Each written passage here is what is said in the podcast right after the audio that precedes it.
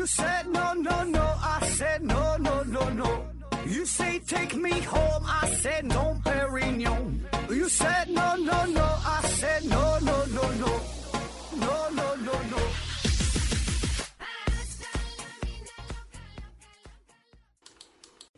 拼命探索，不计后果。欢迎您收听《思考盒子》，本节目由喜马拉雅平台独家播出。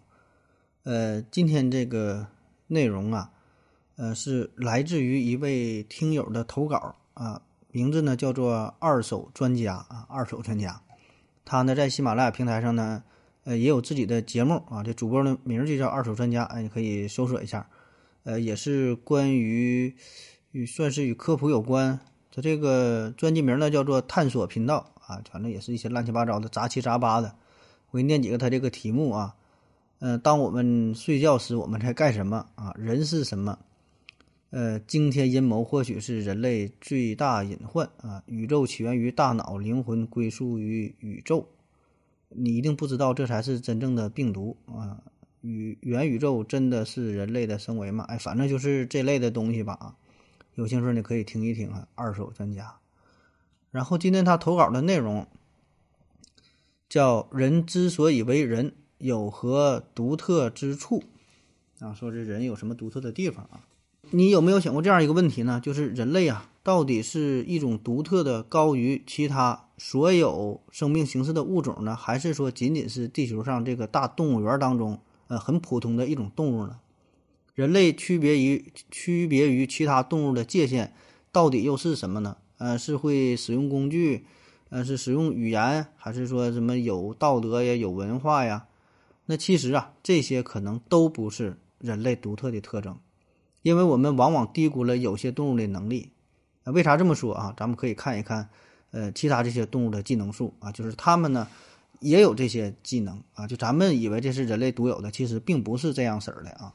以前呢，我们觉得工具的使用啊，是人和动物之间一个最根本的区别，对吧？说人就是会，呃，制造工具、使用工具，然后说动物呢就不会啊。但事实上呢，动物它不但会使用各种各样的工具，而且呢，它们也懂懂得按照一定的顺序来使用工具，这就很强大了，对吧？先用啥后用啥。那什么叫按照顺序使用工具？简单的说，就是能够按照正确的顺序进行不同的组合，哎，以达到自己的目的。比如说，这个黑猩猩它吃蚂蚁的时候，它会首先拿一个比较粗壮的，拿一个大棍子啊，把这个蚂蚁窝给刨开，先用大棍子，然后呢，再用一个细长的小棍子，因为这个更加灵活嘛，拿这个棍子从这个蚂蚁窝当中把这个蚂蚁掏出来吃，哎，这就很方便。所以你看，这个它就不单单是使用一种工具这么简单了，哎，它能用两种，用两种工具还能配合，然后呢，它也会使用石头作为工具来加工另外一块石头。然后再把两块石头当成锤子，当成案板，呃，来砸碎坚果。那更让人惊讶的是啊，这个乌鸦它呢，居然可以在没有人教授的情况下，可以使用三种工具来获取食物。哎，就这种互相配合啊，所以非常强大啊。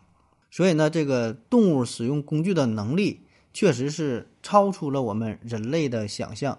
那要知道，能够按照顺序，呃，去使用工具，这就意味着啥呢？它有着个高级的认知能力。呃，比如计划啊，比如推理，当然这并不意味着说动物们它们有多么的智能哈，但是呢，至少可以说明啊，这个使用工具这个事儿，它并不是说人和动物之间一个非常严格的界限，并不能由此就区分出人类和动物，说我们比它更高级。更何况啊，还有一些动物，它呢虽然是不使用工具，但是呢，这个呀很可能只是因为它并不需要使用工具。啊，绝大多数时候它不不需要用它，它就它就表现不出来。比如说这个鹦鹉，它在野外生存的时候，那么它完全不会使用工具。但是呢，当它被这个人工饲养起来之后，哎，它可能就会使用了。比如有人做过这样一个实验啊，就把这个呃鹦鹉啊给饲养起来，一只凤头鹦鹉，然后呢，他就发明了一种使用长木板去获取鸟笼外面食物的办法。而且呢，他还意想不到的把这种行为、把这个办法呢交给了其他鹦鹉，哎，大伙儿呢都学会了，就是能把这个生活经验进行传授给其他的个体啊。那么这是啥？这就叫文化，对吧？能够传承。所以呢，用文化来作为人类独特的特征，看来呢也并不靠谱。那除了鹦鹉，那些会使用石头当做锤子和案板来砸坚果的黑猩猩，他们呢也可以把这种能力代代相传。刚出生的时候，这个小猩猩，呃，会观察到他的妈妈在砸坚果，然后呢，他们也开始笨拙的模仿和学习，那然后再传给他们的后代，哎，这么一代一代的往下传啊，都有这个技能。而更关键的是呢，这项技能啊，并不是所有黑猩猩的族群都会，只有那些经过练习的啊，会炸坚果的黑猩猩，就是这个种族当中，他会这个行为，然后一点点能能传下去。而那些从来没炸过坚果的这个群体呢？他们就没有表现出这种能力，那你看这个是不是就和人类基于地域以及社区的文化传承很相似呢？比如不同的菜系呀、不同的习俗啊，都是一种文明的传承。那由此呢，咱们说动物没有文化吗？哎，可能也不是啊。动物学家，呃，德尔瓦德瓦尔啊，动物学家德瓦尔啊认为，人类呢是呃唯一会使用语言的动物。当然了，人类的语言能力啊，确实是无与伦比的。但是动物呢，它们同样也有这种交流的方式啊，比如说各种叫声、面部各种表情信号、各种传递，对吧？还有这个蜜蜂会跳舞嘛，跳这个八字舞，还有跳什么摇臀舞啊？那当这个蜜蜂发现食物之后，它就会回到窝里边，呃，跳这个摇臀舞啊，然后通知大家伙。那这个蜜蜂呢，它就会摆一摆它的臀部，哎，然后呢，一会儿再走个直直至这个直线啊，一会儿再再走个什什么什么造型。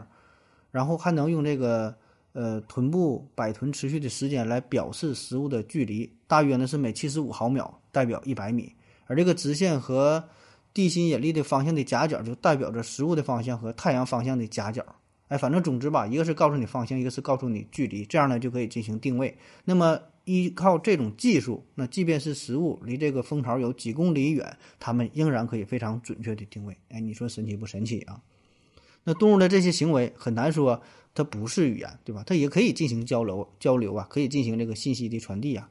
那哈佛大学心理学家艾伦艾琳啊，曾经对一只鹦鹉做了三十多年的实验，他呢教会了这鹦鹉呢数数，并且呢，呃，组合学习过的词语，从而呢形成新的词汇。那比如呢，这只鹦鹉，它从它从来都没有学过苹果这个单词，哎，但是呢，它学过香蕉和蓝莓。于是呢，它看到苹果以后。他就把这个苹果呀叫做香莓，啊，就是说香蕉和这个蓝莓它一样取了取了一半儿哈，组成一个新的词叫香莓。那基于道德、同理心等等，那在动物当中呢也有不少的例子啊，是说基于道德、同理心，说这个也不是咱人类的特征啊，说是动物当中呢也有这种不少的例子啊。那狗就不用说了，对吧？养过狗的朋友们都知道。呃，它有些行为确实就是出于这个道德动机的，比如说一只小狗被这汽车撞了，而另外一只狗呢，嗯，他就会穿过车流，把这只受伤的小狗啊给拖到马路边儿。那一九九六年，伊利诺伊州的一个动物园啊，有一个三岁的小孩儿，为了看大猩猩爬到围栏上，结果呢，摔倒在五米多高的大猩猩窝里，然后昏迷不醒。那一只大猩猩把这个小孩啊抱在怀里边，并且呢，对他呀，呃，试图。并且呢，对其他那些试图靠近的大猩猩发出了咆哮和警告，然后呢，又把这个小孩呢抱到了门口，送给了呃在这里等候的工作人员。那如果说这些行为还不够深刻，那这里还有一个更深刻的例子啊。一九五九年，心理学家罗素·丘奇做过这样一项做过这样一项实验，说老鼠啊，如果推动一个杠杆，它呢就会得到食物。那养过宠物的人呢？都知道对吧？多少呃容易理解，就面对美食的诱惑嘛，猫啊狗啊，哎，它们都是什么的形象对吧？但是如果推动这个杠杆会导致其他的老鼠遭到电击的话，那么这个老鼠呢，它宁可不要这个食物，它不推动这个杠杆啊。虽然有食物，但是对于其他老鼠呢是是一种伤害嘛，哎，它就不要这个食物了。那一九六四年，芝加哥西北大学用这个恒河猴做过同样的实验。呃，一只非常饥饿的恒河猴拒绝推动可以给它带来食物的杠杆，因为它推动这个杠杆的同时，就会导致另外一只猴子受到电击。那么这个猴子啊，这个恒猴整整坚持了十二天，就非常饿，但仍然呢，它不会推动这个杠杆。那这个不就是一种道德吗？那好了哈，既然说什么工具啊、语言、文化、道德等等这些都不能成为人和动物之间一个明确的界限的话，那么到底是什么东西？让人类成为了一种独特的生物呢？悉尼大学圣保罗学院院长安东·马提尼奥认为，能够定义人类的特征是自动化啊，自动化。虽然呢，现在呃机器人技术、人工智能、自动驾驶等等啊，都称得上是人类历史上最前沿的技术了，但是呢，我们的呃目标的本质啊，还是非常的古老，就是把这个任务的目标输出到一个可以自动化的系统上。随后呢，则不需要持续的人工输入就能够完成工作。那人类的第一个工具和砸果子的黑猩猩使用的石头没有什么大的区别。这些物体可以产生比我们的身体更大的力量，而且呢更加尖锐。随后呢，人们发明了矛，并且呢学会了投掷矛来呃捕获猎物。这在一定程度上呢，就相当于延伸了人的力量。但是呢，石头也好，矛也好。他们在使用过程当中呢，还是直接受人类的四肢和大脑的控制，所以呢，这些只是工具，它没有把人类和动物给区分开。那直到人类第一次拉开了弓，拉弓射箭呐，这个它就不一样了，一切都发生了本质上的变化。因为这个弓箭呢，算得上是自动化的最简单的例子，它是一个简单的投掷长矛的设备，一旦拉动了弓弦，这个弓啊就自动发射出去，它呢会比人类的肌肉更有力量，更准确的投掷出。一个小长矛，更准确的投掷出一个小长矛。虽然它很简单，但是呢，它确实体现了自动性。那就是一旦开始，就不再需要人类的干预。随后呢，弓背呃改为了弩，后来呢又出现了投石机、风车、水车等等哈。自动化可以简单的分为两种，一种呢是具有独立能量的，需要人类指导，但是呢不需要太多的肌肉力量啊，比如说开车。而另一种呢，就是具有独立的心灵啊，比如自动驾驶。总之吧，它就是把人类从体力劳动和脑力劳动当中解放出来。现在呢，人类正在以空前的热情追逐智能的自动化。我们甚至呢，呃，能听到这样的说法，说技术的发展呢，使每一代人都比上一代人更懒。那真的是这样吗？人工智能的发展呢，确实快要让我们进入到了一个。机器智能的时代，但是呢，自动化的目标啊，并不是一成不变的不作为啊，而是复杂性。